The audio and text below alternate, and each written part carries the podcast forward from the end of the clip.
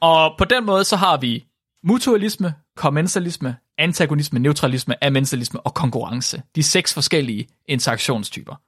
Var der ikke kun to? Nej, der var, der var seks interaktionstyper. Hvad var de andre fire så? Hvordan, var det, hvordan fungerer det med prutterne? Ja, men prutterne, det var amensalisme eller antagonisme. Okay, så Negativ. at komme... Hvad sker der i elevatoren med de fire andre så? Så hvis, hvis, hvis vi to, hvis du, hvis du jeg kunne bruge noget af din prut, Flemming, Ja. og jeg kunne give dig noget tilbage, hvis nu jeg gav dig løg, og du pruttede, og jeg kunne bruge noget af din prut, til at dyrke flere løg. så er det, så er det mutual beneficial. Det er mutualisme, ja. Flemming. Ja, og det er lidt mærkeligt, du- at du dyrker løg ind i elevatoren. ja, det er mærkeligt. Men altså, hvis vi nu har siddet fast der længe nok, så er det måske den eneste måde, vi kan overleve på. Det er rigtigt. Vi bringer en advarsel. Den følgende podcast handler om vanvittig videnskab. Al forskningen, der præsenteres, er 100% ægte og udført af professionelle. Mark og Flemming står ikke til ansvar for eventuelle misforståelser, men minder jer om, at de altid har ret. Husk at være dumme.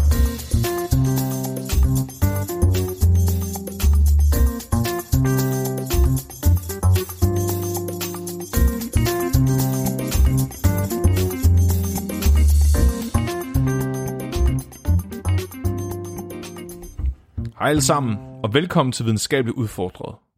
Jeg er stadigvæk øh, phd studerende Flemming. Og jeg er phd kandidat Mark Lyng. Åh, oh, oh, Mark, du Lord så Mark. Lyng, gårdejer, komma, PhD candidate.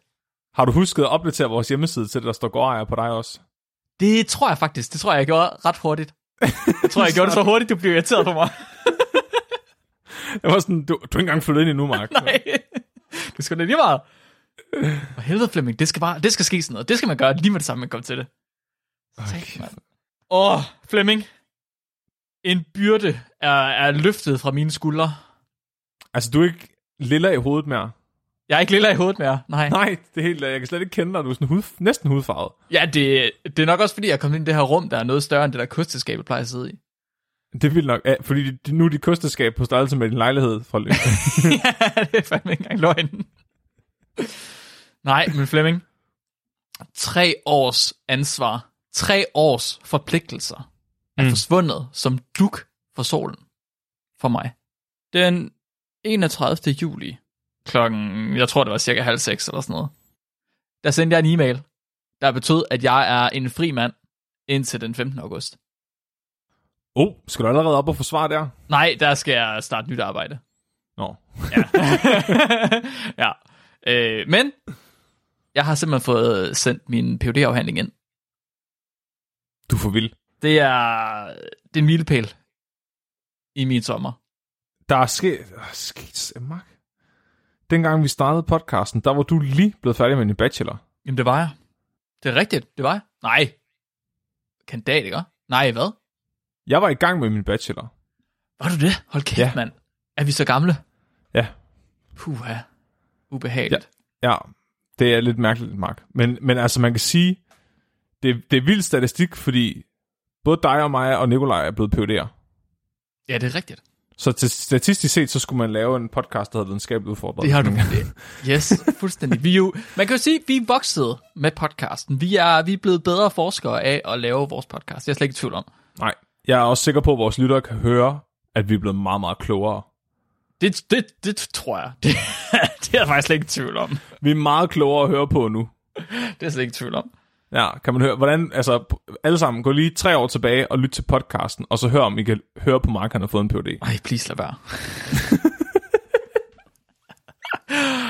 oh, men Flemming han har simpelthen givet mig lov til noget, øh, noget ret forunderligt i dag. Noget, Har jeg, givet dig, Ja, ja. har jeg givet dig lov til noget? Flemming gav mig lov til noget, som jeg er meget godt tilfreds med. Jeg Øh. synes, det er altid er dig, der giver mig lov til noget. Ja, for gang skyld, så er det mig, der har fået lov til noget. Nu er jeg forvirret. Jeg har simpelthen fået lov til at snakke om mit PhD i et helt afsnit. Simpelthen. Så har, du det, øhm, har du det på skrift, eller? nu skal du ikke trække den tilbage. Jeg kan ikke, du kan ikke, Flemming, du kan ikke trække den tilbage nu. Jeg gør det nu. Jeg har ikke andet at Jeg- snakke om. Du sagde, vi skulle snakke om høns i dag, Mark. Nå, ups.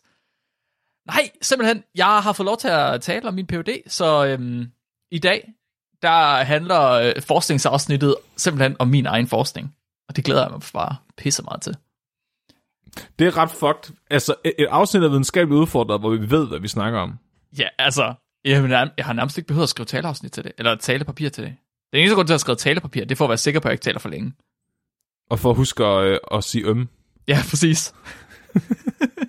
Du har fået ChatGPT til at putte ømmer ind i dine phd afhandlinger Man skal jo bruge teknologien til et eller andet fornuftigt. Jamen, det er det. Ikke også? Så øh, min PhD, den har... Der var en! Ja, du har ret. Min PhD, den har handlet om interaktioner mellem to typer af bakterier, som begge to er associeret med planter, og som bruges i landbruget som gødning og som pesticider. Om cirka tre måneder, så skal den afhandling, jeg har skrevet, den skal forsvares foran en komité bestående af tre forskere, der alle sammen har en eller anden form for professorat inden for det samme felt, som, som jeg har skrevet i. Det er ikke særlig intimiderende overhovedet. Så afsnittet i dag, det kommer til at blive mit forsøg på at forklare min forskning. Ned til en ret fin detaljegrad. Altså, I kommer til at, at vide ret meget om min PhD efter det her. Og så, så det vil jeg prøve at forklare for, for alle jer derude, og selvfølgelig også for Flemming. Som, så I virkeligheden så vil jeg forklare det for Flemming på samme måde, som jeg vil lave det her afsnit i dag, uanset. Så I er på samme niveau, som, som vi andre vi er i dag. Så i dag, der er, jeg, der er jeg tre professorer. Ja, Du skal bare forestille dig, at jeg ikke har tøj på. Det gør jeg hver gang, Flemming. Nej, altså, så i dag, det bliver en form for prøveforsvar for mig, og det, jeg føler mig alle talt ret privilegeret, fordi det er ikke særlig mange, der får lov til at formidle deres PhD i, hvad skal man sige, ned til en vis detaljegrad på sit modersmål, først og fremmest, men også for folk, som ikke nødvendigvis ved, hvad ens PhD handler om, og simpelthen prøve at gøre det forståeligt for almindelige mennesker. Er der nogen, der er rent faktisk nogen, der hører den her podcast, Mark? Det har jeg lavet mig fortælle. Der er nogen, der lytter til det her nu. Min far, han gør i hvert fald. Uh, Men han kommer uh, nok det er, også til forsvar. Det er til Uffe, det her. Det er, det er til Uffe, det her. Ja. Jamen, jeg håber da, at øh, hvis, min, øh, hvis min mor eller min far, de hører det her afsnit her, så vil de rent faktisk forstå, hvad der er min PhD handler om bagefter. Det er der fandme ikke særlig mange, der kan sige. Det siger jeg bare lige. Nej, nu må vi se, om jeg også kan. Ja. Så øh, jeg både fortælle om min forskning, men jeg vil også lige komme ind på, hvad en PhD egentlig er, og hvad afhandlingen er, og hvad øh, forsvaret det også er. Hmm. Ja, sådan at man er med på, hvad fanden er det egentlig, det her, de her tre år, det har været. Jeg glæder mig. Hvad er en PhD, Mark? Flemming, bakterier, de er bogstaveligt talt overalt. Det ved du godt, det ved jeg godt, og det ved de lyttere, der har hørt din kærlighedserklæring til bakterier godt. Mm. Right? Men jeg vil godt lige prøve at sætte lidt i perspektiv, præcis hvor vigtige mikroorganismer de er for vores verden. Hvis man opgør antallet af levende organismer på hele kloden, heste, grise, køer, får, bakterier, græs, træer, flemminger, høns. Hvis man tæller antallet af levende organismer i hele verden, så vinder mikroorganismer fuldstændigt uden konkurrence. Men det er også lidt en, snyd, en snyde måde at tælle på. Fordi de fleste mikroorganismer, de er encellede. Mm. Så der går bare rigtig, rigtig, rigtig mange bakterier til et menneske. Okay, okay, ja. Så hvis man havde en høne, der blev inficeret af en alien-virus, Ja. så den lige pludselig delte sig, og alle hønsecellerne blev til individuelle levende mikroorganismer, så vil, den have, så vil de være hård konkurrence. Ja, og det er jo så spørgsmålet, fordi der er jo så nogen, der har prøvet at tage højde for det her bias, hvis i stedet for at tælle antallet af individer, så simpelthen måle, hvor meget kulstof der er. Uh, så hvis man tager alle bakterierne, og laver sådan nogle mudderkager ud af dem, laver, Ja. ja. og så er det, former dem som høns. Yes. Hvis man så stiller dem op ved siden af hinanden. Ja. Hvor stor er mudderkagen så? Lige præcis, ja. Ja. Flemming. Og hvis man gør det, så vinder planter øh, ret stort. Nå, Men fuck. lige efter planter, der kommer mikroorganismer. Okay, fuck planter. Ja, planter er, planter er størstedelen af alt det kulstof, vi har på hele jorden. Det er ret imponerende. Ja, men de er jo heller ikke levende, Mark. Ja, okay. Okay, Flemming. De har ikke engang nogen mund. Jamen, det har de ikke. Det har du fuldstændig ret i. Ja. Men lige efter planter, der kommer mikroorganismer. Store, fænomenale pattedyr udgør kun en minimal del af jordens samlede biologiske kulstof. Og det er selvom vi ved, at store pattedyrs effekt på jorden, den er enorm. Right? Prøv at tænke på, øh, og ikke bare pattedyr, men alle dyr, ikke? Og store dyr, store flercellede organismer. Deres påvirkning af jordkloden er gigantisk. Bare se mennesket, og hvor meget mennesket har påvirket jordkloden. Og hvis vi ved, at pattedyrs aftryk på kloden den er enorm, selv med den lave tilstedeværelse, som pattedyr har, så prøv at forestille dig, hvor stor en rolle mikroorganismer de spiller. Den næst mest tilgængelige kulstofkilde på hele jordkloden, med langt, langt, langt flest individer. Det er en smuk måde at se det på. Så det, Det- det er, så det er derfor, jeg er mere betydningsfuld end dig. Fordi, Fordi jeg har mere kulstof. jamen, du har også en del mere svovl og mikroorganismer. og flere mikroorganismer, ja. Bakterier, okay. Ja. ja. bakterier, svampe, amøber og vira, de er bogstaveligt talt, og det mener jeg i rammeste alvor. De er bogstaveligt talt med til at skabe bjerge og til at styre biologien, som vi kender den. Og lave bjerg. Og lave bjerge. Det er okay. De er grundstenen i naturen, fordi de har så mange forskellige egenskaber. Der findes så mange forskellige mikroorganismer. Det er det, vi nogle gange har sagt, at diversiteten mellem mikroorganismer, den er så stor, at vi sammenligner den samtidig med diversiteten mellem os og græs. Ja. Men det er en forsimpling. Den er større end det. Den er langt, langt større end det. Fordi mikroorganismer er ikke bare bakterier. Det er også svampe og gær og vira. Vi kan slet ikke forstå, hvor stor diversiteten er. Der er vel også, der er også eukaryoter, der teknisk set er mikroorganismer. Der er også eukaryoter, det er jo svampe og gær for eksempel, men også ja. protister og amøber. Men Mark, nu begynder det her at blive lidt ubehageligt for mig. ja, Det er bare, altså nu har jeg, altså fordi jeg arbejder med tarmbakterier. Så lige nu, der, du maler så stort et billede, jeg har, altså jeg har bogstaveligt talt lyst til at kravle op i numsen igen. mm. Fordi nu er jeg på udebane. Lige så, Ja. snart, lige så snart vi kravler ud af røvhullet, så, så, så forstår jeg ikke, hvad der foregår. Øhm, så jeg kan også fortælle, at, at sådan en som mig, der ligesom prøver at, at tegne billeder, male billeder af naturen i sin helhed, øhm, jeg kan jo heller ikke arbejde med alle bakterier på én gang. Så jeg har også arbejdet med nogle meget specifikke bakterier. Mm. Øhm, de bakterier, jeg har arbejdet med, de har nogle egenskaber, men bakterier i helhed har vanvittigt mange egenskaber. Du har dine bakterier, protbakterierne, der sidder i tarmen, som enten kan forårsage cancer, hvis din forskning den viser sig at have noget bid, øh, men også kan være med til at hjælpe os med at nedbryde fibre og til alle mulige andre ting. Right? Der er også bakterier, der kan opløse sten og metal. Der er andre, der binder luft til jord. Bogstaveligt talt laver luft om til jord. Hvad? Ja. Og der er endnu andre, der får vanddamp til at kondensere til skyer og forårsager regn. Nu bliver det for mærkeligt, Mark. Det er jo det, jeg siger til dig. Naturen, den er styret af bakterier. Det lyder som sådan nogle anime-karakterer. Det er, u- det er, det er uden pis. Der er, okay, nu, nu tager jeg hurtigt lige en tangent, men en Pseudomonas, som er en type bakterie, der er en, der hedder Pseudomonas syringa, som har noget, der hedder isnukleations øh, molekyler. Og det er simpelthen små molekyler, den kan producere, som gør, at vand samler sig omkring og øh, kondenserer og fryser. Og det betyder, når man laver, når skyer de formerer sig, så gør de det fra sådan nogle nukleationssites. Og det er simpelthen Pseudomonas øh, bakterier, som er de her nukleationssites. Så skyer bliver formet rundt om bakterier. Laver de... Wow. Mark, Ja, det er vildt underligt. ja. Kunne man lave en varmepumpe ud af bakterier? Garanteret. Garanteret. Du kan, du er kan det sådan en family venture, du skal ud i sammen med din bror og din far? vi har snakket om, vi har snakket om, at vi skal gå i gang med noget fermentering sammen. Det kan Ja, ja, fandme være meget sjovt. lave sådan en family business, hvor det hele bliver sådan noget biotech. Ja, ja. Sælger sådan nogle kæmpe store globs, der ligger ude bag ens hus. Jeg tænker, det kunne være vildt sjovt. Jeg vil okay. vildt gerne gøre det. Så øh, bakterier, de kan vanvittigt mange ting. Haha. Og ja, haha. en enkelt person kan ikke forske i alt, hvad bakterier de kan i en enkelt PhD. Det er simpelthen det er, det er umuligt, der er for meget. Så mit fokus har været at studere to meget kendte bakterieslægter. De hedder Bacillus og Pseudomonas. De to slægter i sig selv er ret diverse. Så en slægt er et niveau i biologien, taksonomisk niveau kalder vi det, hvor vi hedder Homo sapiens sapiens, så er sapiens, den første sapiens, er vores slægt. Eller homo er vores slægt, det kan jeg faktisk ikke huske. Hvad for en af dem, Flemming? Tror du er homo? Okay, homo.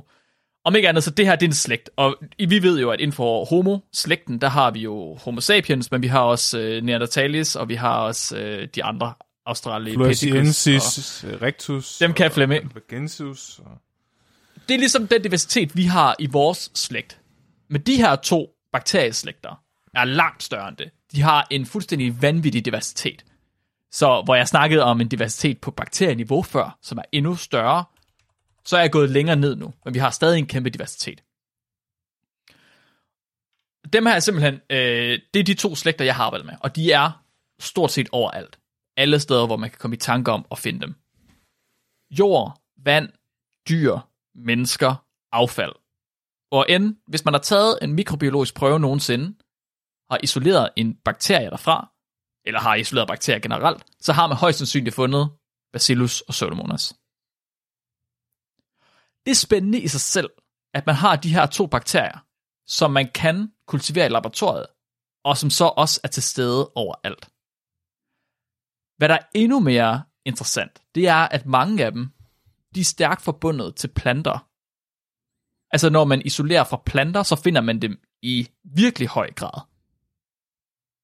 Det er faktisk så, de er faktisk så meget til stede sammen med planter, at man har sagt, at de er planteassocierede som regel. Og man har fundet ud af, at de simpelthen kan fremme plantevækst. Okay, så, så, men Pseudomonas er også den der sårbakterie, er det ikke det? Så der, Der er, lever en, i næsen. der er en art af Pseudomonas, den lever ikke i næsen. Øh, den er det, man kalder opportunistisk, men den hedder Pseudomonas aeruginosa, og den giver ja. øh, lungeinfektioner oftest. Okay. Den kan give alle mulige typer infektioner. Så dens miljø, det er den godt, der den godt kan lide at være, det er i menneskekroppen. Og det er den samme slægt. Den samme slægt, men det er en anden art. Fuck det. Okay. Ja, men den kommer faktisk også hovedsageligt, eller den kommer originalt fra jorden, og man kan også finde den i både jord og vandløb og på planter. Den her. Er selvfølgelig, og jeg har også både været på Langeland og Tåsing, og jeg Ja, er den ja, samme præcis. Slægt, ikke? Så, Præcis. Så det er virkelig interessant, at man har de her bakterier, som man ved kan hjælpe planter til at vokse bedre. De gør det på forskellige måder. Øh, de her to specifikt, de kan binde nitrogen, altså kvælstof fra luften, til at gøre det opløseligt. De laver simpelthen øh, nitrogen om til ammoni- øh, ammonium, som planterne de så kan tage op og bruge til at lave proteiner med. Men de kan også hjælpe ved simpelthen at producere nogle kemikalier, der er giftige for konkurrenter, altså konkurrerende mikroorganismer, der faktisk kan gøre planterne syge. Så de kan faktisk hjælpe ved at beskytte planterne, ved at være sådan en form for dørmand, der simpelthen står og, og lukker de andre bakterier ude. Enten ved at slå dem hippier. ihjel. Hippier? Okay, det skal okay, ikke hippie de- at slå ihjel, Flemming. Nej, det er rigtigt nok. Det er faktisk meget sejt. Det er jo Hvad er krig. de så? Det er krig det hele. Ja. Besættere, aktivister. Ja, aktivister, ja. Det er præcis. Ja. Så på den måde, så kan de både virke som biostimulanter, men også som biokontroller. Altså biostimulanter, når de får planterne til at gro bedre, og biokontroller, når de kontrollerer tilstedeværelsen af sygdomsfremkaldte bakterier. Mm-hmm. Og det er det, som har været øh, det interessante for min PhD. Det er ligesom den krog, der har været i min PhD. Fordi jeg som person og jeg som forsker er interesseret i bakterier generelt. Hvor de er henne, er ikke sådan mega interessant for mig. Det er lidt lige meget. De kan være i numsen, eller de kan være i jorden, eller de kan være på en plante, eller de kan være i en sky.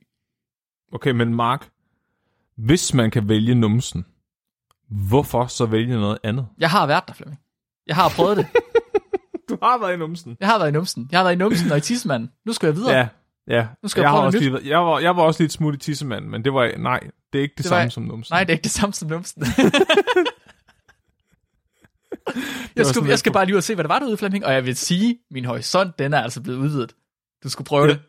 Jeg tænker, har du set uh, Ace Ventura med Jim Carrey, hvor han er Der sådan det- dyrepoliti? Der var den inde i den der øh, næsehorn, hvad tænker du? Ja, hvor han kravler ud af næsehornet. jeg tænker, det er dig. Ja, præcis, Flemming, fordi der er en hel verden, der er åbnet sig for mig. Efter Og jeg jeg, sidder stadig inde i tarmen på næsehornet og, og og gemmer sveder. dig. Og sveder, ja. ja. Ja, ja. Så Ja. Man kunne, gå, man kunne indgå et kompromis ved bare at sprede sine tarmbakterier til verden omkring sig. Så det, vil jeg, så det kunne jeg godt gå med til. altså, det er i virkeligheden det, jeg snakker om nu. Wow. Ikke nødvendigvis tarmbakterier. Man kan godt tale om, at det er tarmbakterier, fordi bacillus findes rigtig meget i tarmen også. Så det, der er interessant her, Jeg taler om biostimulanter, jeg taler om biokontroller. Og det betyder, at vi kan bruge bakterier som gødning og som pesticider. Og hvorfor er det så fedt? Det er det, fordi bakterierne her, de er allerede til stede i jorden. De er til stede på de planter, vi gerne vil have dem til at være på, vores afgrøder i landbruget. Og de producerer selv afmålte mængder af kemikalier. Det vil sige, at vi dumper ikke, når vi bruger bakterier som gødning, så behøver vi ikke dumpe uanede mængder af kemikalier ud over marker, som så senere bliver udvasket til vandløb eller til vores drikkevand. Bakterierne de sørger selv for at producere lige præcis den rette mængde af kemikalier, og vi ved, at den mængde kemikalier er ikke noget, der kommer ned i vandløb. Fordi bakterierne er der allerede, og vi ser ikke deres kemikalier i vores vandløb. Fuck. Det er at bruge naturen mod naturen. Med naturen. Ja, med naturen. Mod naturen. Så det vi ved, det er, at når vi bruger syntetiske gødninger og syntetiske pesticider, det tænker jeg også, I alle sammen har hørt, at så finder vi pesticidrester i vores drikkevand. Og vi finder en masse ekstra næringsstof i vores søer, i vores vandløb, som simpelthen gør, at der kommer algeblooms, der går for mange alger, som så slår det almindelige dyreliv ihjel. Det sænker vores biodiversitet, det er noget hø. Det er noget, vi gerne vil være fri for. Okay, okay, okay. Så det er fordi, vi prøver at styre et mikroskopisk problem på en meget, meget stor og grov måde, i stedet for at få den mikroskopiske verden til at tage sig af de mikroskopiske problemer. Ja, Så det er ligesom at prøve at tråde en nål med en hammer. Når man sprøjter en mark. ja, I guess. Hvis du slår hårdt nok, Jamen, det er rigtigt. Det, det er vel faktisk definitionen på at skyde spurve med kanoner. Er det ikke det? Mm, nå jo, jo, jo, jo, jo. Du smadrer den bare til i øh, pesticider, fordi, nå ja, hvis der er nok af det, skal det sgu nok forsvinde. Men så har du puttet 100 gange mere på, end du behøver. I guess. Ja.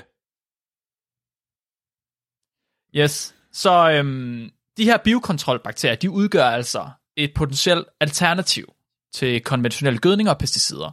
Og det betyder, at det måske kan være en løsning på at, finde, på at blive fri for de her farlige stoffer i vores drikkevand. Og det er derfor, at det er interessant for os at kigge specifikt på plantefremmende bakterier. Selvom jeg vil kigge på enhver bakterie. Det er ikke vigtigt for mig, hvor det kommer fra. Okay. Sådan lidt øh, promiskuøs. Er lidt promiskuøs. Det, og det kommer vi faktisk til nu. Fordi grund til, at jeg er ligeglad med, hvilken bakterie det er, jeg kigger på, det er fordi, den effekt, som bakterier de har, den kommer, uanset hvilken bakterie det er, uanset hvor bakterien er henne, så kommer den ud af dens interaktion med andre bakterier, andre mikroorganismer, med sin vært og med sit miljø. Flemmings tarmbakterier, Flemmings prutbakterier. Mm. Hvad de kan, kan de, fordi de er i tarmen, og fordi de har de naboer, de har. Mm. I tarmen er der et bestemt miljø, der er nogle bestemte øh, næringsstoffer, og der er et menneske, som ligesom er øh, miljøet. Og så er der nogle bestemte bakterier, der godt kan lide at være der. Der er en vis iltmængde, der er en vis noget andet, alt det her. Alle de her ting til sammen gør, at man har en samling af bakterier, der har en vis funktion. Det kalder vi, de her interaktioner, den her samling af alt det her, det kalder vi for økologi. Det er et helt felt inden for biologien, som hedder økologi. Ja, hvis man... Okay. Okay, okay, okay, okay. Så man, øh, en ting, man kan se med dyr i fangenskab, Mhm. det er, at de øh, undergår noget, der hedder humanization. Hvor at deres tarmbakterier faktisk bliver erstattet med vores tarmbakterier. Okay. For, fordi de lever i fangenskab og kommer op og ned af mennesker så meget, og de får mad, der er så syntetisk, der er lavet også, altså til dels. Mhm. Så man kan se for eksempel chimpanser, men også rigtig mange andre pattedyr, de har mennesketarmbakterier, når de bor i zoologisk have. What? Det vidste jeg faktisk ikke. Jo, øh, og det, det eneste, jeg, kan, jeg mener, det er næsehorn, eller også er det giraffer, er nogle af de eneste dyr, der ikke, altså, som er modstandsdygtige over for det. Og jeg mener, det er en af grundene til, at øh, dyr i zoologisk have er mere, øh, hvad hedder det, øh, Mærkeligt. mindre modstandsdygtige over for, for øh, sygdom og sådan. Ah, okay. Det er det, det, er vel, det er vel det samme, ikke? Du har taget og fucket med miljøet. Eller du har taget de... Ja. Jeg kan ikke huske, hvorfor jeg kom til at tænke på det. du ændrer på det miljø, der er til stede, ved at give dyrene noget andet at spise, så er der noget andet i deres tarm, og det betyder, at der kommer nogle andre bakterier til. Mm. Ja, fordi igen, bakterierne er ligeglade. I og for sig er de ligeglade med, hvilket dyr det er. Det er ikke dyr, der er vigtigt. Det er det omkringliggende mikromiljø, der er vigtigt. Hvilke næringsstoffer er der omkring en? Mm. Det, jeg synes, der er virkelig, virkelig spændende her, det er, at det er bakteriers interaktion med bakterier, der gør, at de har alle de her funktioner, de har. Om det så er at bogstaveligt talt lave bjerge, eller om det er at fremme plantevækst, eller om det er at få Flemming til at huske bedre. Så det er bakteriers interaktioner med bakterier, der er vigtige for det her. Det betyder, at det i virkeligheden er bakterier, der styrer biologi. Mikroorganismer i hvert fald. Men det sjove er, at det faktisk ikke alle dyr, der har et mikrobiom. Hvad? Ja, ja, der findes mange dyr, der slet ikke har noget mikrobiom. Hvad? Ja. Hvem? Øh, jeg kan ikke huske de specifikke dyr, Det må Men- de ikke. Men der er, øh, der er nogen, der simpelthen har været inde og kigge på, okay, lad os tage nogle tarmprøver fra nogle forskellige dyr, og så finde ud af, hvem af dem har faktisk mikrobiomer. Og mennesket er virkelig afhængig af sit mikrobiom. Øh, hvad fanden er det for? Der var en, som bare overhovedet var fuldstændig Jeg tror, der er kattedyr af en eller anden art. Den havde ikke nogen bakterier overhovedet. Det er derfor, de er så mærkelige. Så det- det er overhovedet ikke, det er overhovedet ikke nødvendigt for alle dyr at have et mikrobiom. Men vi er mega afhængige af vores mikrobiom. Mark, Ja. findes der numser uden baktusser i? Ja. Hvorfor siger du sådan noget til mig? Jamen, jeg håber faktisk, jeg håber en lille smule på, at når du har, har hørt alt det her, at så giver det dig lyst til at undersøge sådan mere end bare mennesket. Fordi jeg tror, at du vil få nogle ret interessante koblinger til din egen forskning. Nu skal du ikke begynde på det der Pocahontas noget igen. Jamen, jeg, jeg, vil, jeg vil ønske, at du var en lille smule mere seriøs med det her. Fordi jeg mener det faktisk. Undskyld, Mark. Jeg mener det Undskyld. Jeg er, jamen, jeg skal nok, jeg er der også. Okay, så det er interaktionerne mellem organismer, som jeg ligesom er interesseret i. Det er det, jeg har arbejdet med i, altså siden jeg skrev min kandidat, stort set. Økologien. Mm. Jeg vidste ikke, det hed økologi dengang. Jeg tænkte ikke over, at det var økologi, fordi det var lidt et fyord for os. Den måde, vi Ja. er blevet øh, uddannet på, på SDU, Maja Flemming, det er meget medicinsk. Og derfor så er vi ikke så glade for al- almen biologi, kan man kalde det. Og økologi er en del af almen biologi. Det jeg så har fundet ud af i sidenheden, det er, at alting er almen biologi, uanset om man er medicinsk eller ej. Så vi var meget forstokket. Og det er det, jeg synes, Okay, okay, nu- jeg synes nu Flemming er en vi. lille smule forstokket stadig. Jeg, prøv at jeg, jeg, har, jeg husker det, nu gør lige det der med at gå tre år tilbage og lytte mm. til podcasten. Jeg husker det som om, at det var dig, der var det slem med det der. Ah! Jeg husker det som om, det var dig, der var sådan noget biolog, og det var også nogen, der følger efter ting.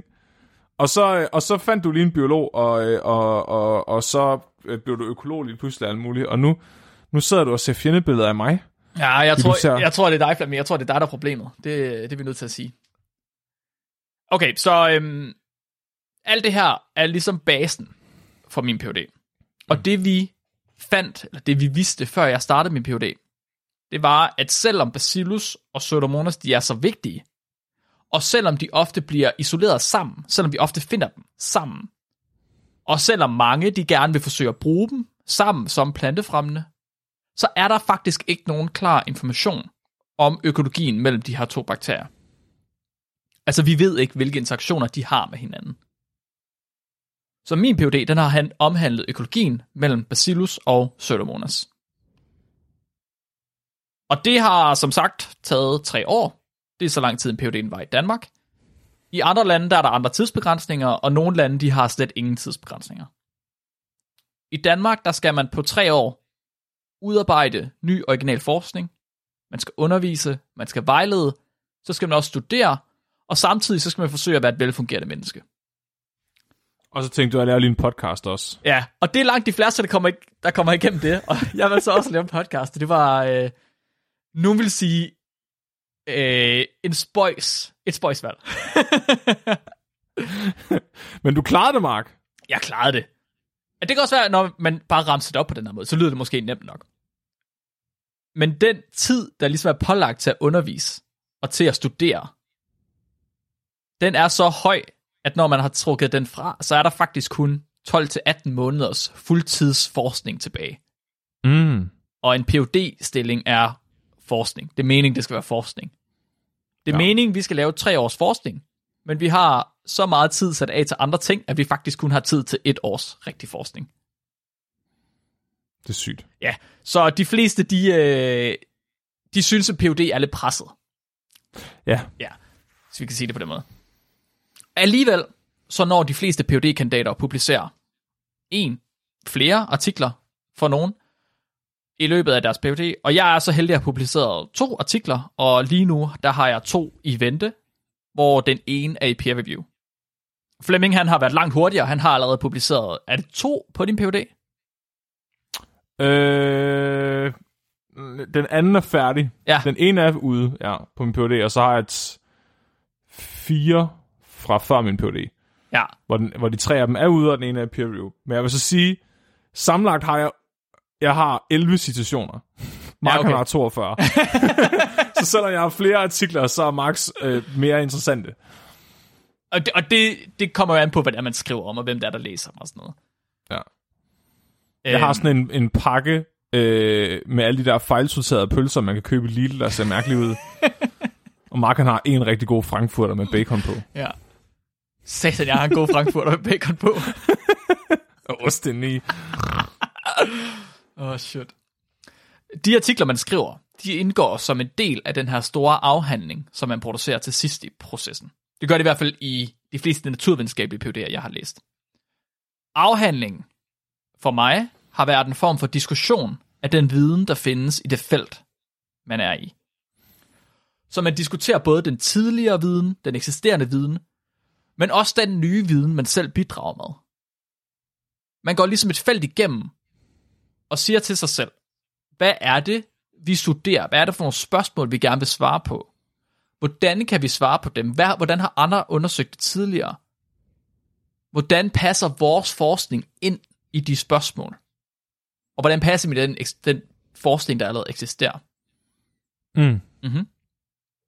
Så længden på afhandlingen, den er også meget individuel. Der er ikke nogen rigtige retningslinjer for en PhD. Det er et meget individuelt værk.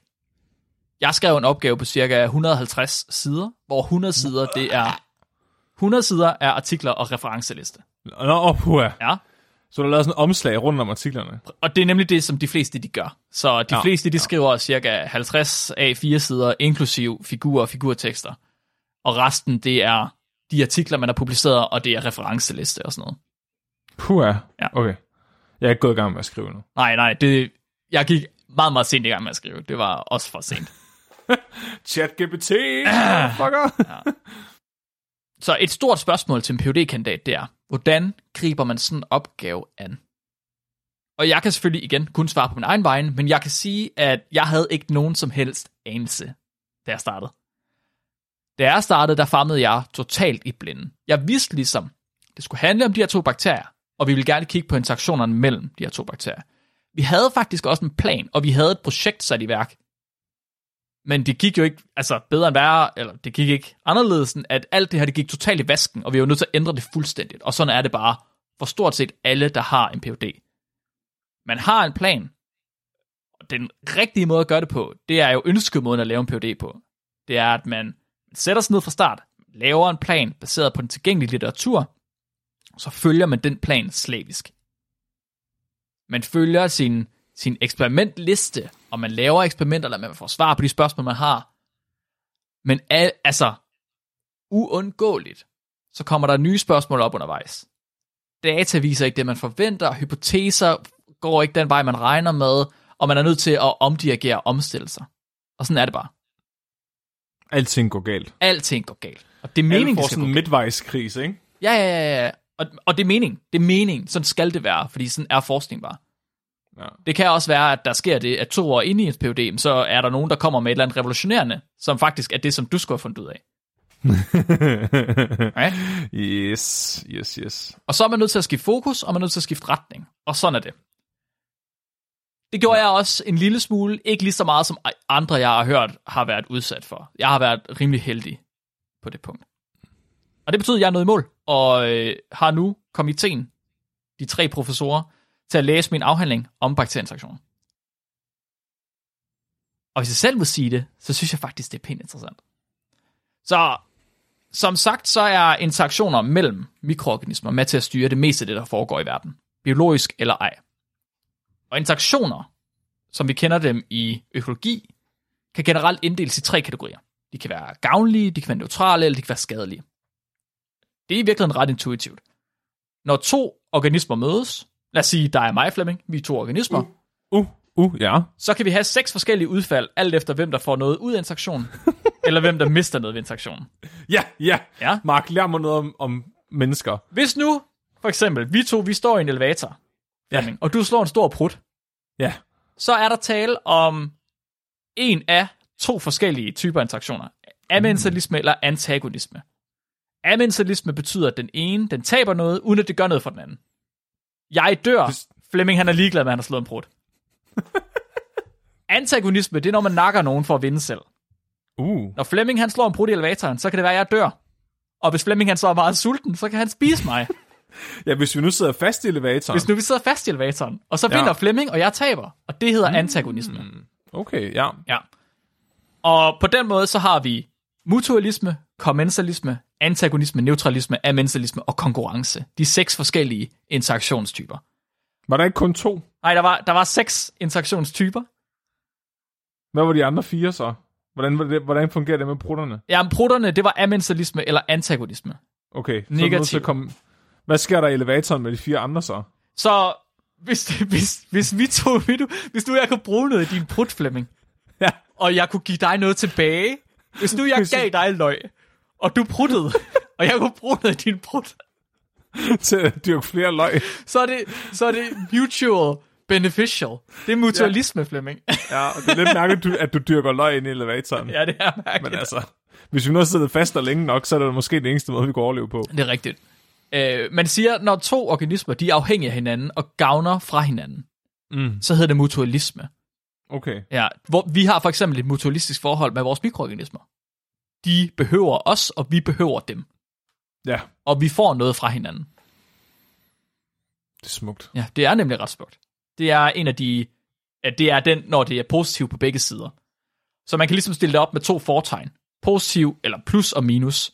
Plus plus, begge to får noget ud af det. Minus minus, begge to taber noget fra det. Hvis nu vi øh, kæmper til døden, og vi begge to dør i kampen med Flemming, så er det jo minus minus. Taber begge to på det. Mm. Ja. Men det her, Det er... til at spise alle løgene, Ja, så jeg dør af sult, og vi ikke kan flere prutter til at dyrke. Jamen, jeg kan se det. kan du se det? Ja. Ja, det er problematisk. Du siger faktisk noget lidt interessant der, som jeg egentlig ikke havde tænkt mig at komme ind på, men det er lidt interessant, at når vi... Jeg skulle til at tale om de her interaktioner, hvordan de i virkeligheden er en forsimpling. Mhm. Og det er de, fordi de, det er sjældent, at der bare er én interaktion. Hvis elevatoren står helt stille, og den gør det for evigt, og Flemming jeg, vi er derinde for evigt, sure, så er der én interaktion. Men elevatoren bevæger sig jo. Løgene forsvinder. Og det betyder, at interaktionen den udvikler sig over tid. Uh. Så vi kan ikke kigge på det på så simpel en måde, som vi stiller det op i teorien. Fordi når vi kigger på det i et split sekund, så kan det være, at det har ændret sig 10 minutter senere. Der er ikke flere løg tilbage. Flemming har prutter ikke mere. Men så har der- interaktionen jo ændret sig. Hvis Flemming han ikke prutter, så dør jeg jo ikke. Og hvad så, når elevatoren åbner, Hvad så, når og elevatoren der åbner? kommer tre års indelukkede prutter ud på hele kontorgangen? Præcis. De fungerer kun i et lukket system over, ja, hvad skal man sige, et enkelt punkt i tiden. Mm. Men det er også problematisk, fordi de fleste interaktioner, de kommer, øh, eller de findes i økosystemer. Ikke? De findes ikke i enkelte par. Og et økosystem består jo ikke kun af de to organismer og en enkelt interaktion. Det er jo ikke kun mig og Flemming, der er i elevatoren. Der er jo 10 andre mennesker i elevatoren også. Det er et netværk af interaktioner. Og hvis der er 10 mennesker i elevatoren, så kan det være, at en af dem er en murder hobo, som bare vil slå folk ned. Og det kan være, at han når at slå Flemming ned, før Flemming når at prut. Og så dør jeg ikke af Flemmings prut. Men så ligger min, ja, men så min gimp, der bare, ja, okay, ja. Så den interaktion, jeg faktisk ville dø af, den er blevet moduleret af en anden interaktion. Og det er hele humlen ved de her mikrobiomer. Alt efter hvilke bakterier der er til stede på hvilke tidspunkter, så vil man have forskellige interaktioner, der simpelthen modulerer andre interaktioner. Det er derfor, vi kalder det et netværk. Så man har simpelthen streger fra alle bakterier, der interagerer med hinanden på kryds og på tværs. Og det er meget hurtigt, meget komplekst at finde ud af. Mm. Men funktionen af et mikrobiom, den kommer af det her netværk af interaktioner. Så hvis vi kan vide, hvilke interaktioner der er, og hvordan de interagerer med hinanden, altså hvordan interaktionerne igen interagerer med interaktionerne, så kan vi også forudsige, hvilken funktion mikrobiomet vil have. Og mikrobiomet, når jeg siger mikrobiom, så tænker de fleste igen nok tarmbakterier, men tarm- tarmmikrobiomet er ikke det eneste mikrobiom. Hver gang du har en samling af bakterier, der kan et eller andet, så kan vi tale om det som mikrobiom. Er, er, det ikke, er det ikke en mini lille udgave af et økosystem? Jo, det er det. Økosystemet er så også øh, de planter og andre dyr, der er. Mm. Ja, lige præcis. Men jo, Flemming, lige præcis. Ja. Så vi vil gerne vide, hvilken effekt mikroorganismer har. Men det kommer an på, hvad den enkelte organisme har af evner, i hvor høj grad den organisme er til stede, og så om dens produkt bliver nedbrudt. Og hvis man vil tænke det til, til tarmbakterierne, så kan man tænke på vores mikrobiota. Så både Flemming og vores øh, kammerat Frederik Bartoldi, de har fortalt om mikrobiomets vigtighed i menneskets udvikling på podcasten. Alt efter hvilket mikrobiom du har, så styrer det din udvikling, din hukommelse, din fysiologi, hvor, hvor altså meget du tager på, din metabolisme, alt sådan nogle ting. Og det er igen styret af, hvilke bakterier du har i dit mikrobiom, og hvor meget de er til stede. Og hvis man begynder at spise anderledes, så ændrer man på, hvilke bakterier der er til stede, fordi bakterierne kan lige pludselig, der er andre næringsstoffer til stede. Og når det sker, så ændrer man, når mikrobiomets opbygning er anderledes, så er mikrobiomets funktion også anderledes. Så hvis du, er, hvis du er en lort over for dit mikrobiom, så får dit mikrobiom dig til at prutte rigtig meget. Ja, Og fordi du prutter rigtig meget, så bliver du en lort. Yes. Men en, på en eller anden måde kan det lade sig gøre at bryde cirklen. Hvis at man enten får skiftet sit mikrobiom, eller hvis man begynder bare konsekvent at være overbærende med sin pruttemave og spise mere yoghurt. Ja, Flemming. Det er smukt. Der er håb. Der er håb, der er håb forud for alle. Det, det er den der buddhistiske fortælling, Mark. Ja. Så hvis... Jeg har, jeg har lige siddet og sagt nu, at vi er nødt til at se hele mikrobiomet i kontekst, for at kunne udlede en funktion af det. Så hvorfor kigger jeg kun på to bakterier? Det gør jeg, fordi... Ja, hvorfor gør du det, Mark? Ja, hvorfor gør jeg det? Mikrobiomanalyser i mennesker eller i naturen er et ret ungt felt. Det er noget, vi ikke har gjort i særlig lang tid, og vores metoder de er stadig ikke særlig præcise. Men det er jo også, fordi vi ikke engang fatter, hvordan bakterierne fungerer for sig selv. Præcis, Flemming. Det er lige præcis det. Så vi kan godt gå ud og bestemme, hvilke bakterier der er i en prøve. Men for det første, så ved vi ikke, hvad hver af de enkelte bakterier gør. Og for det andet, så kan vi kun, vi, vi kan kun være så præcise, at det bliver på så overordnet et plan, at det virkelig ikke fortæller os noget. Så i, det, det er fuldstændig ligesom, når jeg skal lade som om, jeg ved noget om biler, når min far han er der. ja, Ja, det er godt nok, en- den her hjul står lige og sparker lidt til dækkene. Åh, ja, det er sådan, alle mikrobiologer er. Åh, ja, der er godt nok en bakterie, var. Ja, ja, ja, præcis, Flemming. Så i biologi, der inddeler vi organismer i grupper. I kender alle sammen begrebet art. Øh, art er et taksonomisk niveau, hvilket betyder, at det er et trin på den biologiske gruppeinddeling. Ja, Taksonomi har en trappe, der kører domæne, rige, række, klasse, orden, familie, slægt, art. Art er altså det fineste taksonomiske niveau. Det er den øh, allerlaveste, altså det mest, det mest længste ude på træet. Jeg kan fortælle, at øh, mennesket, mm. vores øh, art, er øh, sapiens. Vores slægt er homo. Ja, Tribus er abemennesker, underfamilie. Familie, store menneskeaber, orden, primater, klasse, pattedyr, række, kordag, rige, animalia. ja. Det var, hvis der var nogen, der var nysgerrige på det. Så, Så er vi kan, orden. vi kan faktisk sige ret meget om en organisme, hvis vi kender til dens art.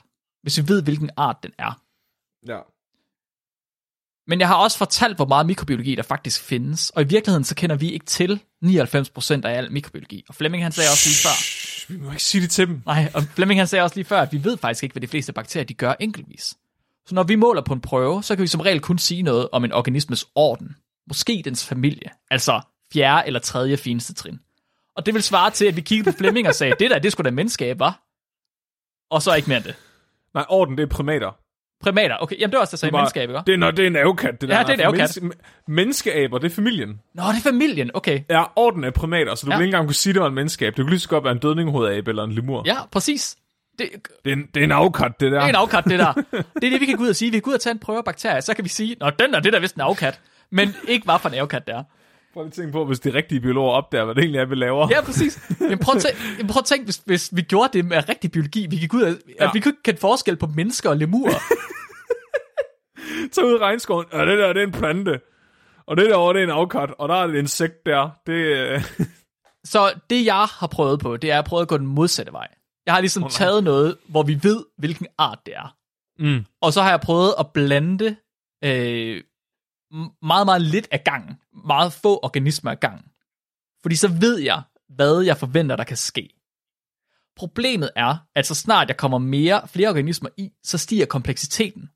Og så kan der være en ny interaktion, der ændrer på de interaktioner, jeg kender til i forvejen. Og så ved jeg ikke, hvad der kommer til at ske. Okay, okay. Så du er taget ind i regnskoven, og så har du bortført avkatten. Mm. Og du har bortført en af, en, en af planter, træerne, og taget dem med hjem i din garage.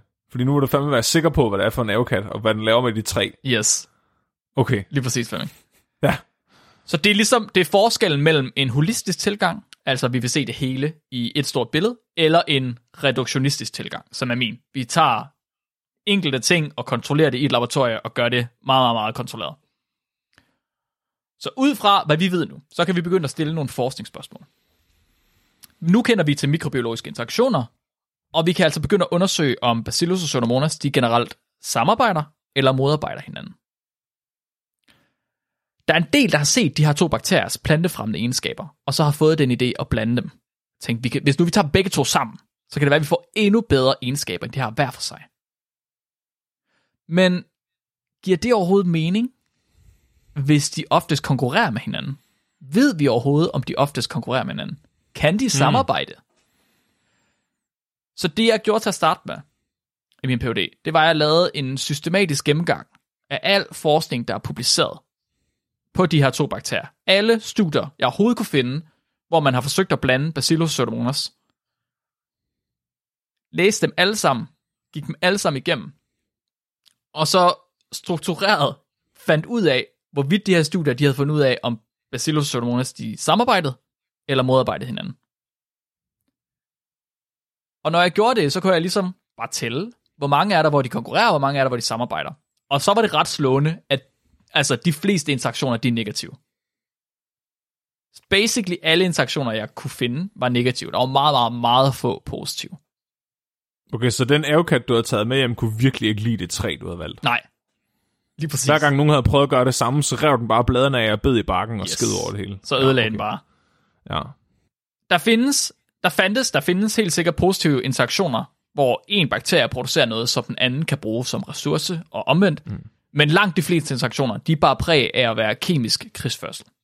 Okay. Og det giver måske egentlig fint nok mening, fordi selvom de ikke er så tæt beslægtede, som de er, øhm, så opholder de sig i de samme områder, og de forbruger også mange af de samme ressourcer. Så de er altså konkurrenter, og det er meget almindeligt i biologi og forsøger at dræbe sine konkurrenter for selv at få adgang til alle ressourcerne. Og det er altså også det, der sker her. Begge slægter, de producerer kemikalier, der er giftige mod den anden bakterie, og den type interaktioner var stærkt overrepræsenteret i min metaanalyse. Men den information, jeg havde fundet, de studier, jeg havde fundet, var også meget sporadisk. Så forskellige studier havde forskellige formål, forskellige arter, forskellige vækstomstændigheder og mange andre forskelle, der ligesom gør det svært at sammenligne studierne imellem, og så sige noget generelt. Og det ville vi gerne. Vi vil gerne kunne sige generelt, det er det her, de gør. Det er sådan her, de interagerer med hinanden. Så derfor så lavede vi vores eget studie. Nu kommer vi endelig til noget af min originale forskning. Uh, Noget uh, af mit eget laboratoriearbejde. uh, Mark. Ja. Så øh, jeg fik fat i et bibliotek, en samling af over 700 forskellige Pseudomonas bakterier. Enkelte bakterier fra jorden i Lyngby, som jeg så kunne blande parvist med bacillus. Jeg kunne simpelthen tage hver enkelt af de her 700 Pseudomonas bakterier og blande dem med en bacillus, og så kunne jeg undersøge, hvad sker der med bacillus? Dør den? Overlever den? Hvad sker der? Det var så perfekt, hvis du havde opdaget en ny art. Fordi så kunne du have opkaldt den efter Lyngby, Lyng. Og så sagt, det var Lyngby, men i virkeligheden var det efter dig selv. Altså, jeg har fundet et par stykker, som øh, ikke var tæt beslægtet med nogen kendt art. Men processen i at skulle navngive dem som ny art er så kom, altså, ikke kompliceret, men bare besværlig, at det har vi ikke givet. Men jeg har, Mark! jeg har otte eller ni stammer, som ikke har nogen art. Gør det, gør det, gør det. Ja, hvis jeg får meget tid en dag, så kan det være, at jeg laver. kan være. Det vil være den sygeste Opkalder. kærestegave til mig. det er ligesom, når man kø- jeg har købt den der stjerne, den hedder Mark nu. Ja. oh, han. Jeg, har- jeg har opkaldt en Pseudomonas efter dig, Flemming. To singulus hønsulus. Proteus Maximus. Oh. Uh. Øhm, så jeg tog simpelthen 700 forskellige Pseudomonas og blandede dem med en enkelt Bacillus, for at se i en mere kontrolleret forsøg, hvordan er wow. de her interaktioner.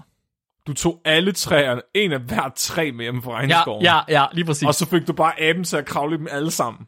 Kæft, du er så god til analogier. Det var præcis det, jeg gjorde. Og så så jeg, hvilke af træerne rev aben i stykker, og hvilke ja. Ja. legede den rent faktisk i. Okay, ja. Lige præcis. Ind, indtil du fandt det træ, hvor der groede bananer op i toppen, så vidste du, du havde noget. Stort set alle træer blev revet i stykker. Langt de flere, færreste træer gad aben at lege i. Det fandt, hvad? Ja. Det er fandme en syg abe, du har taget med hjem. Det er en syg abe, jeg har taget hjem. Ja. Det var vanvittigt. Ej, okay, det er faktisk, i virkeligheden så er det mange forskellige aber og et træ. Okay. Ja, så, ja. så de fleste aber Så- rev træet i stykker, I guess. De sad alle sammen oppe i træet. Ja. Hvordan blev analogien bedre af det? Det blev bare meget mere kaotisk. ja, men det er måske rent nok. Det var fordi, det passer ikke så godt til det, jeg snakkede om. Nå, det var også lige meget. Øh, jeg fandt ud af, at de fleste interaktioner, de er negative, hvor Pseudomonas slår Bacillus ihjel. Så det er faktisk, det havde jeg påvist som den første i virkeligheden, at det er den generelle interaktion mellem Pseudomonas som slægt og Bacillus subtilis, som hedder. Okay. Så en af de ting, jeg ofte har gået og ønsket mig, øhm, noget af det, jeg gerne ville med det her, det var, at man simpelthen kunne gå ud, fordi vi vil jo gerne bruge det her som gødninger, og folk de vil gerne blande de to bakterier. Mm. Så hvis nu man vidste på forhånd, hvilken bakterie man skulle have fat i, for at kunne blande den, så ville man have et meget, meget, meget nemmere opgave, end hvis du skulle ud og teste dem alle sammen. Så jeg kunne godt, jeg kunne godt tænke mig, om jeg på forhånd kunne sige, om de her bakterier, de vil have en positiv eller negativ interaktion, ud fra en eller anden egenskab, jeg kunne kende til. Men det er jo ikke nemt, fordi man er nødt til, man skal have en eller anden mønster, en egenskab, som er nem at måle. Noget, som, som, som man ved passer sammen med interaktionen. Men det fandt jeg lige præcis, Flemming, i den her artikel. Prøv, hvad? Så jeg opdagede, Ja. at man kunne bestemme Pseudomonas effekt på Bacillus, ud fra hvilken art Pseudomonas var. Så du fandt, du fandt det rigtige, rigt- den rigtige abe i det rigtige træ. Jeg fandt ud af, hvordan man ser på forhånd, om aben vil kunne lide træet.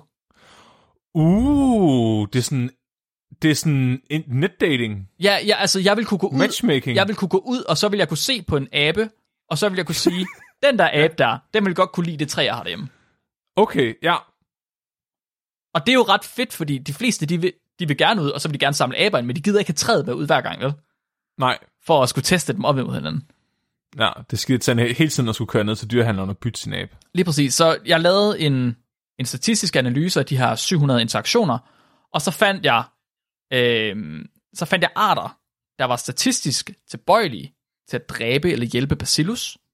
Mhm. Så fik jeg fat i nogle andre bakterier, andre pseudomonaser, fra andre steder i verden, som var af samme art, men overhovedet ikke havde noget at gøre med de bakterier, jeg ellers havde. Så jeg havde lavet en forudsigelse. Jeg havde ligesom sagt, det er den her art af pseudomonas, der godt kan lide bacillus. Og det er den her art af pseudomonas, der dræber bacillus. Ja. Og så gik jeg ud, og så gjorde jeg det. Jeg gik ud og fandt en abe et andet sted i verden, og sagde, den der, den kommer til at dræbe, den der kommer til at hjælpe. Og så tog jeg dem hjem og puttede dem i træet. Og så passede forudsigelserne. 100%. Wow. Så det var for at bevise, at du var blevet ekspert. Lige præcis. Så lavede du en forudsigelse, og så gik den i opfyldelse. Lige præcis. Så i en af mine originale artikler, der fandt jeg ud af, at der er visse arter, der er stærkt tilbøjelige til at gro godt sammen med bacillus, og de arter er også plantefremmende. Så hvis man hmm. skulle lave et blandingsprodukt en gang i fremtiden, ville det give mening at kigge på blandinger af de to arter. Så du, du opdagede simpelthen, at nogle af dem er gorillaer, Ja. som bare falder ned og dør, Ja, og nogle af dem er små øh, seje dødninghedæber, der virkelig godt kan lide jer. Yes, lige præcis, Flemming. Fuck, man, Mark, du, du er genial. Tak. Tak, tak, tak. Vi, vi skal ikke tale om alle de døde gorillaer. Nej, det behøver vi ikke. Dem, uh, no gorillas were harmed in this experiment. Men for uden at vide noget generelt om økologien mellem bakterier, så er det også væsentligt at vide noget om den specifikke kemi, der foregår i deres interaktion. Så indtil videre så har jeg omtalt de her våben, som de bruger til at slå hinanden ihjel med, som kemikalier. Men det fortæller jo ikke særlig meget, fordi alt er kemi. Så bakterier de producerer visse molekyler, der ikke er nødvendige for deres overlevelse, men som kan fungere som våben, signalstoffer og ressourceopsamlere. Og i den sidste artikel, jeg lavede, der gik jeg i dybden med at undersøge sådan en interaktion, hvor hele interaktionen den var baseret på tilgængeligheden af jern. Jern det er essentielt for de fleste organismer, og det er det, fordi det er med til at få enzymerne i vores krop til at katalysere kemiske reaktioner, og fordi det kan transportere ilt, f.eks. i hemoglobin. Men det er oftest låst væk i mineralske depoter. Det ligger simpelthen i sten, Ja. og celler kan ikke spise sten. Det ved ikke, du ved det. Det kan Men de. de kan godt lave bjerge. de kan godt lave bjerge. Meget, meget, meget, dem. meget, meget lidt af gangen. Det tager lang tid, Okay. Flemming. Det er ikke sådan Ah, noget med, at de bare, spø- det er ikke sådan noget med, at de bare skider et bjerg Okay. på en formiddag. Det er dig, der, det, Det var det lidt måske det, Nikolaj, der gør det. Ja. Så øhm, celler, de skal have ting, der kan være opløst i vand eller fedt. Og jern, det findes bare ikke specielt meget i den tilstand. Så derfor så har bakterier de udviklet, udviklet sådan nogle mikrobiologiske hakker, pickaxes, til at mine jern. Åh, oh, fuck, det er sejt. Ja, vi kalder dem for sidofor. Det er græsk for jernbærer. Og det er molekyler, der har masser af ilt, øh, der simpelthen kan hapse jernatomer fra sten. Det er Minecraft-bakterier. Det er Minecraft-bakterier, lige præcis. Flemming. Og i miljøer med meget lidt tilgængeligt jern, som for eksempel i menneskekroppen, Mm. der kan bakterierne låse jernet væk fra andre bakterier. de, det kan man også i Minecraft. ja, de kan simpelthen de kan have den bedre hakke. De har diamanthakken, hvor de andre de kun har- har stålhakken. De har en ender chest, de putter det hele ind i. så- Ja, Flemming, lige præcis. ja, ja, ja, ja. Lige præcis. Og hvis ikke man har noget jern, så dør man. ja. Jern, det er altså det er vanvittigt vigtigt. Og derfor så er de her mikrobiologiske hakker også vanvittigt vigtige.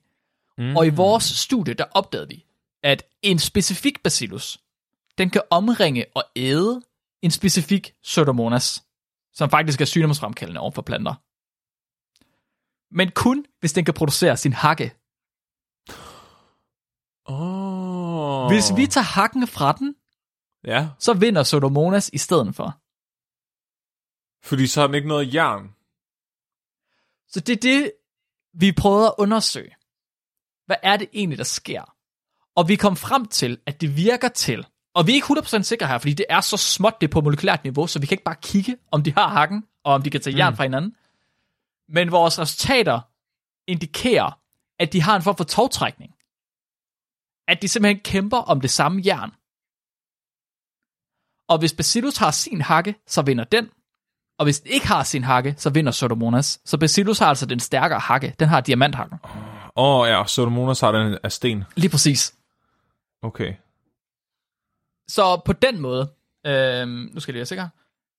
Så til den her artikel her, der udviklede, jeg udviklede et eksperiment, hvor jeg fik mine to bakterier til at lyse i forskellige farver. Fordi så kunne jeg tage billeder af dem i et mikroskop, og så kunne jeg adskille dem baseret på den her farve her. Så skrev jeg lidt simpel kode, fordi jeg kan ikke skrive andet kode end simpel. Så jeg kunne måle størrelsen på bakteriekolonierne, og så sammenligne størrelsen i alle mulige forskellige sammenhænge, fordi det indikerer, hvor godt de vokser, om de bliver et eller ej. Og på den måde så fandt vi ud af, at Bacillus og den her plantepatogene Pseudomonas, at de simpelthen indgår i den her togtrækning med jern. Og øh, ikke nok med det, så kunne vi også, vi kunne simpelthen tage billeder af deres kemikalier. Ja. Vi kunne tage billeder af deres kemi med et mikroskop. Åh, oh, det er fucking, fucking Black Mirror shit, der foregår derovre på, på DTU, altså. Og så kunne vi se, at når Bacillus omringede Pseudomonas, så holdt Pseudomonas op med at producere de kemikalier, der gør den sygdomsfremkaldende for planter. Bacillus skulle simpelthen sige til Pseudomonas, stop lige med det der. Hold op. Så holder vi. Hold, hold. Du skal, du skal være ordentlig med den plante.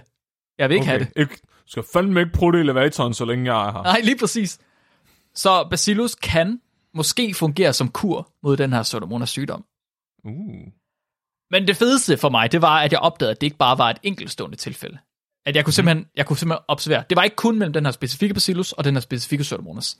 Det er faktisk noget, der sker mellem Bacillus og en lang række af forskellige Pseudomonader. Uh. Pseudomonad, please sig det igen. Pseudomonader? Chokoladedrik. Det, det, lyder, det, det, ja, det lyder som sådan et meget eksotisk smørbrød i København. Pseudomonader? ja. Uanset hvad, så er, har vi fundet ud af, at det antyder, at jern har meget at sige for, hvordan Bacillus og Pseudomonas interagerer med hinanden. Det er sejt. Så min PhD, den konkluderes ved at fortælle, at Bacillus og Pseudomonas, de oftest indgår i negative interaktioner, men at de kan indgå positive interaktioner. Og vi har vist, at vi kan forudsige de interaktioner baseret på Pseudomonas' taksonomi, hvilken abe det er. Mm-hmm. Og til slut så har vi vist, at jern er en vigtig faktor for interaktioner mellem Bacillus og Pseudomonas. Bum. Og med det, så har jeg opsummeret tre års arbejde på fire siders talepapir, Flemming. Sådan. Skål. Godt, du Skål. har en, øh, en øl Ja, hånden. det var hårdt. Godt Puha. arbejde. Og du har også fået, jeg vil sige, du har fået meget ud af din PhD. Ja, det vil jeg... Det, jeg tror, der er rimelig meget information i det her. Ja. Det er langt fra øh, repræsentativt for, hvad der normalt er fået ud af en PhD. Ja, ej, det tror jeg, det tror jeg ikke. Der er ret mange PhD'er, hvor man også bare sådan, fuck, der var ikke noget, der virkede, men nu skal jeg høre, hvorfor det ikke virkede, Ja. og nu vil jeg bare gerne have lov til at dø i fred. Ja. Og sove for evigt. Og det er selvfølgelig, fordi at det er ret kort tid, og jeg har prøvet at få 150 sider kogt ned til fire sider. Så der er mange en del detaljer. Der er selvfølgelig mange spørgsmål, som ikke er blevet besvaret. Der er mange nye spørgsmål, der er opstået. Sådan er videnskab. Så fremtiden for den her specifikke forskning, den er usikker. Er et ene studie om det mikrobiologiske hakker. Den er netop kommet tilbage fra peer review. Så den skal jeg lige have sat mig ned, og så skal jeg gennemgå deres kommentarer. Uh, har du, har du læst dem? Nej, ikke nu. Uh, Jeg har hvordan kan du ikke have kigget? Nej, jeg, Mark. jeg kan ikke kigge, før jeg skal sidde med dem, fordi ellers så hænger de bare op i hjernen på mig. Så det andet studie med den her forudsigelse baseret på arter, den er vi stadig ved at sende ind forskellige steder. Den er blevet afvist et sted indtil videre. Mhm. Øhm, jeg tror ikke, min vejleder han har prøvet noget endnu, fordi han har lige flyttet til Holland. Ja. Så professoren bag studierne, min vejleder, han er lige flyttet til Holland, og det, det er slet ikke sikkert, at han gider at fortsætte med den her type forskning. Så der, der er kommet en masse nye hypoteser, en masse nye spørgsmål ud fra den her forskning og den nye viden, der er kommet. Men om han gider at fortsætte med det, det er umuligt at sige. Nå, ja, så håber man, der er nogen et andet sted, der samler bolden op. Ja, man kan selvfølgelig læse artiklerne, når de kommer ud, og så kan man jo, som Flemming siger, samle bolden op her. Men man kan sige, det der, det der adskiller middelmåde, god forskning fra middelmåde forskning, det er jo også, at det her, altså, hvis det var middelmåde forskning, så var det kun relevant for de her to arter. Så er det kun relevant for folk, der kun gider at kigge på den her art bakterie. Men det er jo ikke. Det er jo god forskning, fordi det fortæller noget overordnet om bakterier. Altså, du siger jo netop, at interaktionerne mellem dem er ikke så simpelt som bare at kigge på deres familie. Du er nødt til at gå ned på artsniveau, og du er nødt til at kigge på, hvad for en slags krigsførsel de fører, og hvad for nogle næringsstoffer, der er til stede og sådan noget. Ja, det er rigtigt. Det var derfor, du bliver citeret højst sandsynligt rigtig meget bagefter, fordi folk, der arbejder med andre bakteriearter, kan kigge på din forskning og sige, prøv at se her, de spiller Minecraft. Ja, det, det står som model for andre også. Altså, det er, det, Ja. det er ikke kun specifikt til den her. Nej. Men jeg tror ikke, jeg vil kalde det... Jeg tror ikke, jeg vil sige, at det, det er god forskning i forhold til andet, der så vil være dårlig forskning. Men det er måske bare mere indflydelsesrig forskning. Det, Det er god forskning, Mark. Det må vi godt. Jo, jo, men det behøver, ikke, det behøver ikke være dårlig forskning, hvis man er mere specifik, eller hvis det kun kan anvendes øh, på et meget niche-område. Er det, jeg prøver at sige. Det er nok bare mindre indflydelsesrigt. Det er okay, Mark. Det, jeg ved godt, det er numsten, det hele. Det er numsen til hele Flemming. Så jeg venter selv lige nu på at komme til forsvaret. Det skal jeg øh, slut oktober. Der har jeg allerede sat en dato. Bum. Ja. Og så venter jeg også på at starte på mit nye arbejde, hvor jeg faktisk er, jeg har fået et job, og jeg er så heldig at få lov til at fortsætte med at lege bakterier. Og jeg får endda lov til at fortsætte med at lege bakterier, der kan bruges som gødning og som pesticider. Og forhåbentlig, så kan jeg bidrage til en bæredygtig fremtid. Det vil være rart. Åh, Ja, Mark. ja. Du skal ud og bruge din viden til noget praktisk. Mm. Mm-hmm. Det er rart. Min far er stolt. Det er uhyggeligt. Det er jeg sikker på. Hvis man er interesseret, så ligger der links til øhm, de fire artikler i episodebeskrivelsen i dag. To af dem er jo som sagt ikke peer-reviewed, så der ligger det, der hedder preprints i stedet for. Øhm, og min phd afhandling den bliver først offentligt tilgængelig umiddelbart før forsvaret. Og det er på grund af DTU's retningslinjer. Men så snart den er offentlig, så er man også meget velkommen til at læse den, hvis man vil. Jeg synes selv, den er ret let læselig. Hvis man generelt altså sådan, godt kan lide at læse videnskabelige tekster. Der er også nogle pæne billeder af dine artikler, så selvom man ikke kan forstå, hvad der står i dem, så er der nogle pæne billeder, man kan kigge på. Tak. Tak for det. tak for det, Mark. Velbekomme. Nu har jeg også endelig forstået, hvad det er, du har lavet. Jeg skulle lige til at spørge, om du forstår det. Ja, ja. Ej, jeg, jeg, vidste, jeg vidste godt, det, det du sagde til mig, var det, du havde lavet. Ja, Men jeg, var ikke, jeg, jeg tror ikke lige, jeg havde fået lagt alle brikkerne sammen. nej.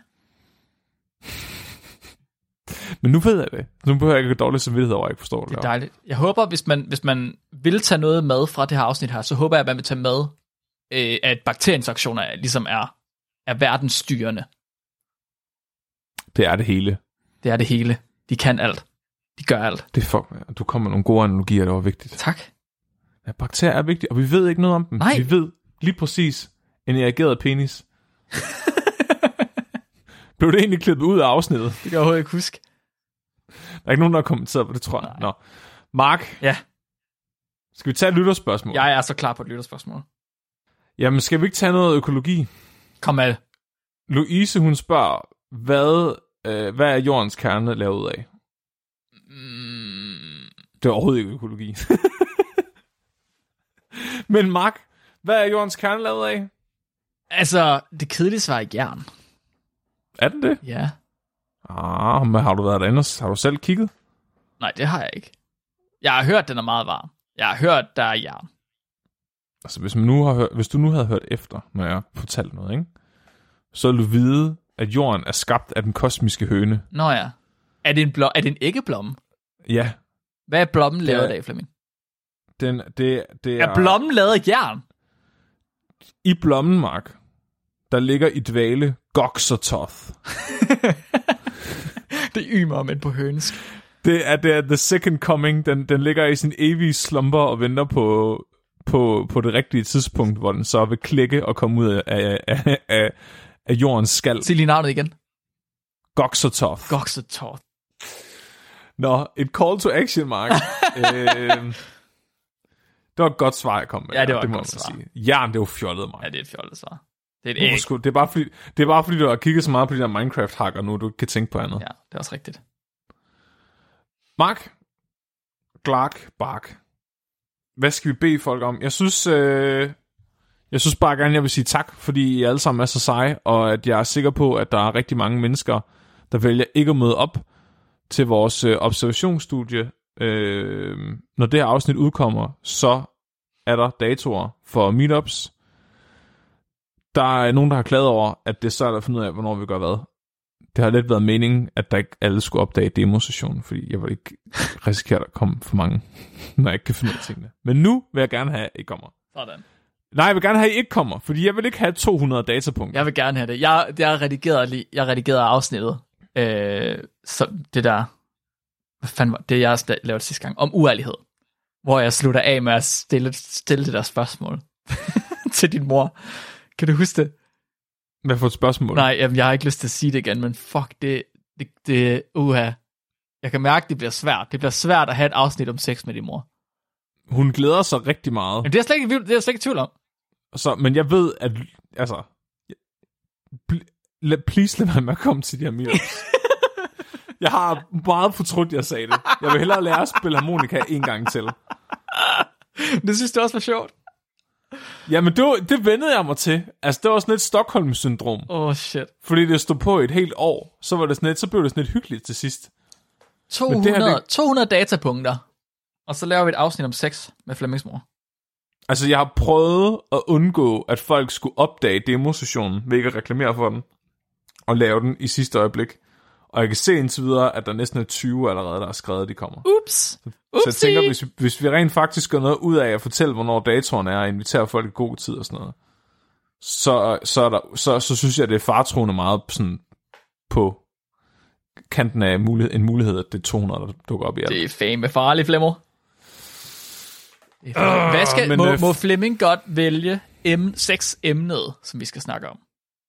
Men det kommer slet, du behøver slet ikke komme ud i de der hypotetiske tankerækker, fordi det kommer ikke til at ske. Det kommer så meget til at ske. Du skal holde op med at Nej. benægte. Det kommer så meget til at ske, Flemmer.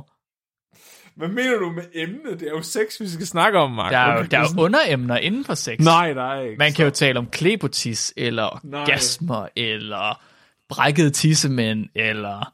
Der er mange, mange ting, man kan tale om. Interessante ting. Man kunne også bare tale om sit følelsesliv under samleje. Det er, det er lige noget for dig, Flemming. Connie, bliver du stærkt følelsesladet?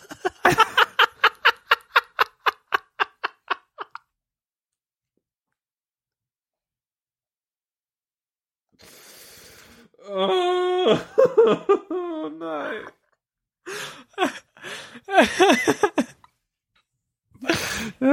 Giv mig, giv mig. Mark. Kære Flemmings mor, jeg græder nogle gange lige efter jeg er kommet. Men kan vi ikke tale lidt om det?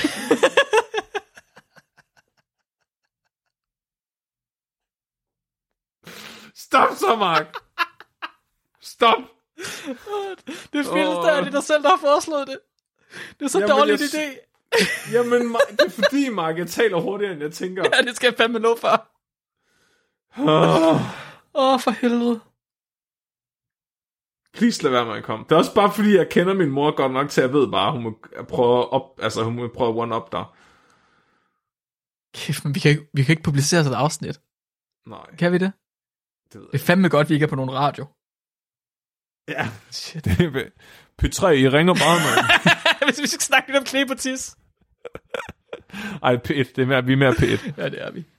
Shit, mand. Ja, ja, for fanden, kom. Kom, kom, kom, kom, kom. Næste uges øh, afsnit havde jeg tænkt skulle handle om Oppenheimer. Har du set en film? Jeg skal ind og se den i morgen. Okay.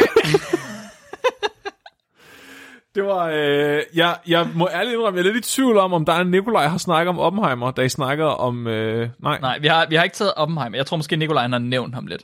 Der er, nogen, der, har, Ja. der er faktisk nogen, der har skrevet spurgt, om vi ikke har lavet afsnit om Oppenheimer. Eller hvilket afsnit vi lavede om Oppenheimer, det har vi ikke gjort. Nej. Jeg vil gerne lave et afsnit om Oppenheimer, fordi jeg vil gerne vil lave clickbait øh, og ride popularitetsbølgen tre uger efter, den har lagt sig. Så hvis ikke man har råd Sådan til at købe en biografbillet, så skal man høre Flemmings afsnit om Oppenheimer. Discount Oppenheimer med høns Du kan lige og se, elevatorprutter. du kan lige se Veritasiums video om, om ham også. Så er du... Øh, Nå, så er du helt Der er opdateret. allerede nogen, der har gjort arbejdet for mig. ja, ja. Hold kæft, mand. Ej, det, det er fordi, jeg tænker lige så snart, jeg har set filmen, så har jeg lyst til at finde ud af, om filmen var historisk korrekt, og så kan jeg jo lige så godt lave et talepapir ud af det. Ja, det er du ret i. Så altså, det bliver hyggeligt. Ja, det bliver godt. Det glæder mig faktisk også til at høre. Bum, bum. Nissel, Og klar til en dy- dyrefægt. jeg er så klar til dyrefægt, Flemming. Ruben har skrevet ind. Det, det er noget, han har copy-pastet på engelsk. Det kan jeg ikke finde ud af over. Det tror jeg også, du sagde sidste uge. Ja, det tror jeg, jeg går i den fælde hver eneste gang, Ruben. Hvor kunne du? Thijs har skrevet, at der... Nej, den var også på engelsk. Thijs! Han skriver, der er 49 millioner kænguruer i Australien, øh, 3,5 millioner mennesker i Uruguay, hvilket betyder, at hvis kænguruerne skulle invadere Uruguay, vil hver person være nødt til at øh, kæmpe mod 14 kænguruer. De ville tabe, ligesom i Australien. Ja, Nej, det var emuer. Det var emuer. Jamen, det er fordi, de tør ikke engang have krig mod kænguruer. Nej, det er meget værre. Jeg var i zoologisk have, de er fandme beefy. Kom an på, hvad for nogen du er. Det er. Der er også nogen, der er fluffy. Okay. Okay. Mit navn er Mark. Jeg er Flemming. Du er blevet videnskabeligt udfordret. Husk hvad det er.